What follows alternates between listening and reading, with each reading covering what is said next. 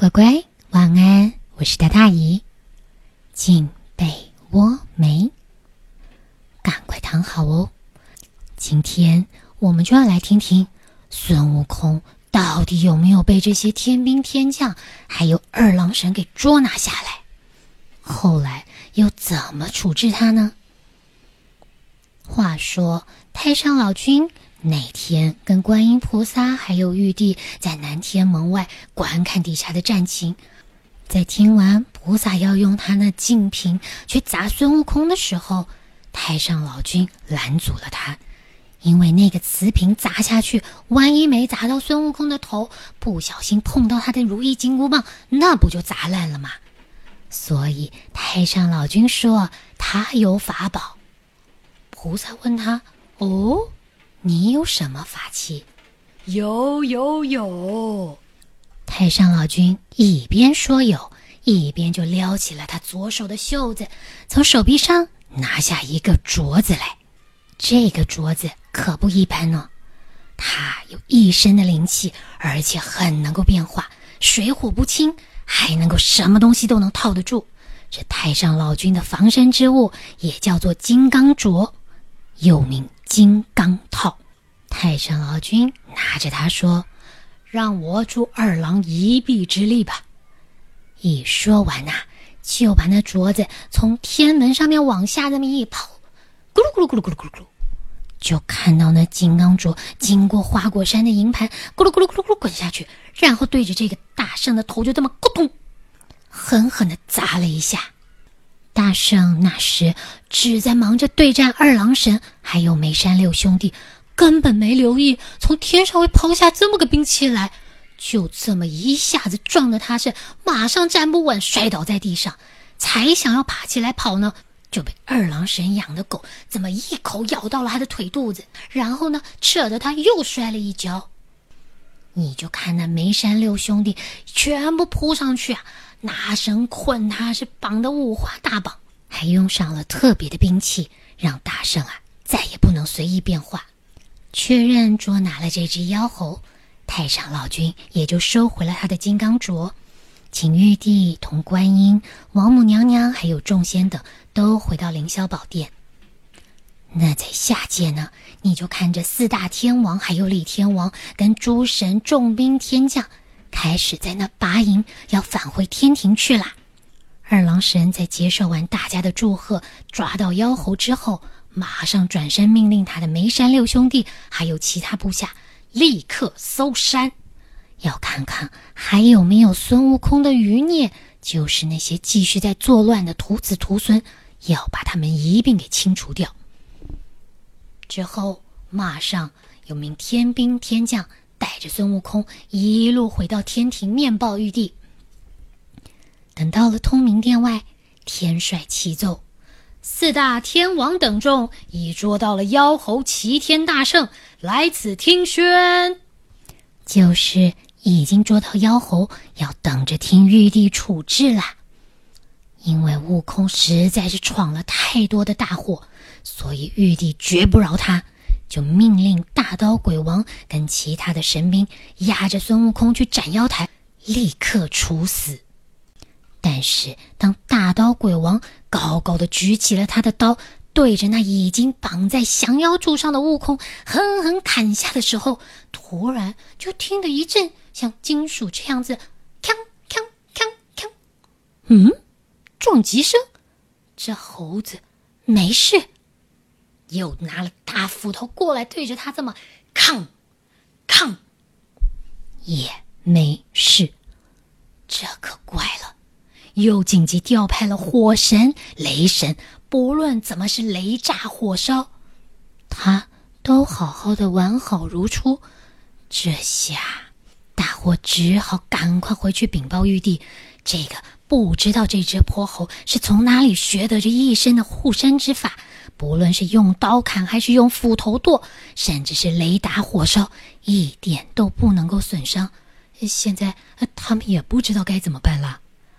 玉帝一听，这、这、这该如何处置呢？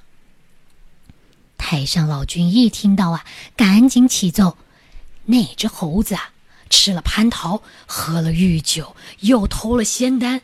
嗯，这个交给我吧，把它交给我，让它放在八卦炉里面，好好的以文火锻炼，炼出我的丹来，它呢就化为灰烬吧。玉帝听了之后，就让老君领了悟空回兜率天宫。等一回去，马上就把那齐天大圣推入了八卦炉中，然后命看炉火的道人，还有架炉火的童子，就把那火啊开始呼呼呼的扇了起来，开始要炼了。但是大圣一进到八卦炉中，就躲到了一个有风的地方，在那风口下火过不来，所以呢。他就在那慢慢的蹲着，虽然是躲过了火，可是啊，那双眼睛被熏的是又红又肿又痛，也因为这样，他才会被叫做火眼金睛。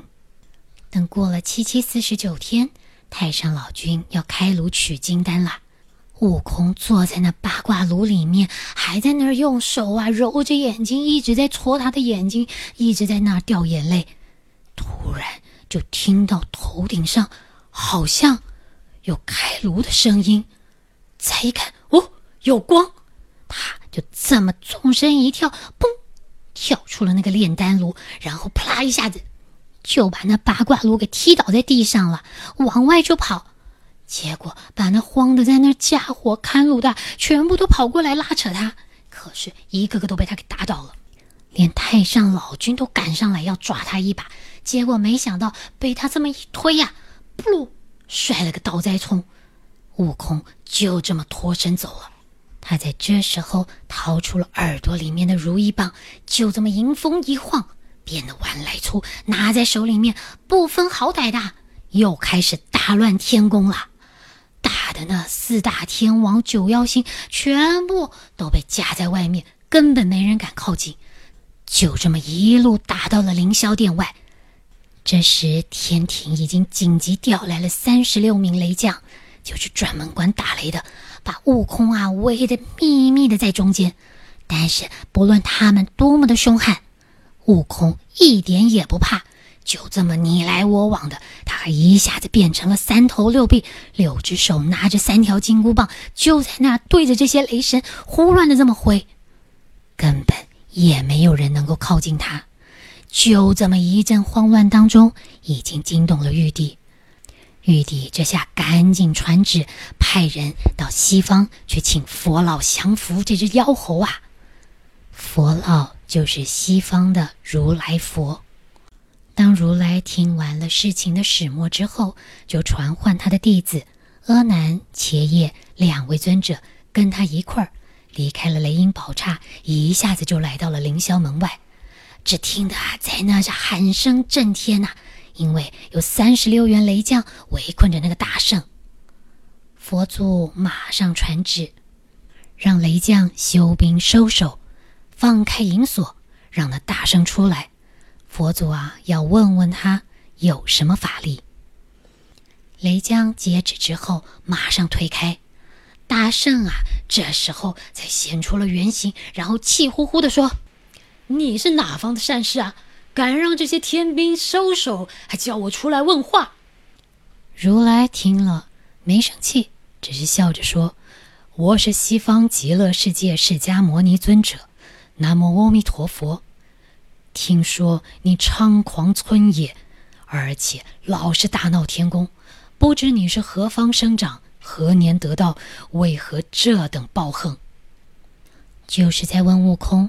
他呀是在哪里长大的？哪一年得道修仙得道？还有啊，他为什么这么样的蛮横？这大圣一听啊，很骄傲的说：“我自从修成仙法以后，不但懂得七十二变，而且一个筋斗云就翻出去十万八千里，天庭没一个神仙敌得过我的。自古说强者为尊，那玉帝老儿。”何不把他的宝座让给我坐坐？既然你本事那么大，那我跟你打个赌赛。你如果有本事，一个筋斗云打出我这右手掌中，就算你赢；也不用动刀，也不用动枪，我就请玉帝搬到西方去居住，把天宫让给你。如果不能打出我的手掌，你下界为妖，再修几劫，再过来吵。原来如来要跟大圣打赌，如果大圣能够一个筋斗云翻出他的右手掌心，他就要请玉帝让位；如果翻不出去，他要大圣啊再下界去当妖怪，然后再修多少几亿年，再上来天庭说话。大圣一听，暗自窃笑：这个如来可真呆。我老孙一个筋斗云出去就是十万八千里，他那个手掌也不过就一尺，怎么可能跳不出去呢？就马上说了：“既然如此，你做得了主？”佛祖说：“做得，做得，就是我可以做主，我说话算话。”就这么伸开右手，像个小荷叶似的，那大圣啊就收了他的如意金箍棒，这么一抖手，纵身一跳。站在佛祖的手掌心里面说：“我去也。”咻，你就看他驾着他的筋斗云，无影无踪了。大圣就这么一路的往前疾行，忽然看到前面有五根肉色的柱子，撑着一股清气。他心里想：“嗯，这个该是尽头了吧？这番回去啊，如来作证。”那凌霄殿呐，是我做的啦。哎哎，不对不对，我得留下些记号，才能够跟如来说呢。于是拔下了一根毫毛，这么噗一吹，变变出了一支沾满墨汁的毛笔，然后呢，就在那中间的柱子上面写上一大行的字：“齐天大圣到此一游。”写完了，收了毫毛，嗯。又非常不庄重的，在那第一根柱子上面，撒了一泡猴子尿，然后翻转筋斗云，咻，又回到凌霄殿去，站在如来的手掌里面说：“我去了，又回来了，你让玉帝把这天宫让给我吧。”没想到如来开骂：“你这个尿精猴子！”根本没有离开过我的手掌。大圣说：“哎呦，你是不知道，我去到天的尽头了，还看到五根呐肉色的柱子，撑着一股清气，我留了个记号在那儿。不然你跟我去看一看吗？”如来说：“不用去，你自己低头看看。”啊，看，要看什么啊？好了，乖。那我们今天就先听到这儿，下回姨再告诉你，大圣低头的时候看到了什么，他到底有没有坐上凌霄宝殿呢？好啦，那姨就在这里跟乖道晚安喽，乖，赶快睡，我们下回见。拜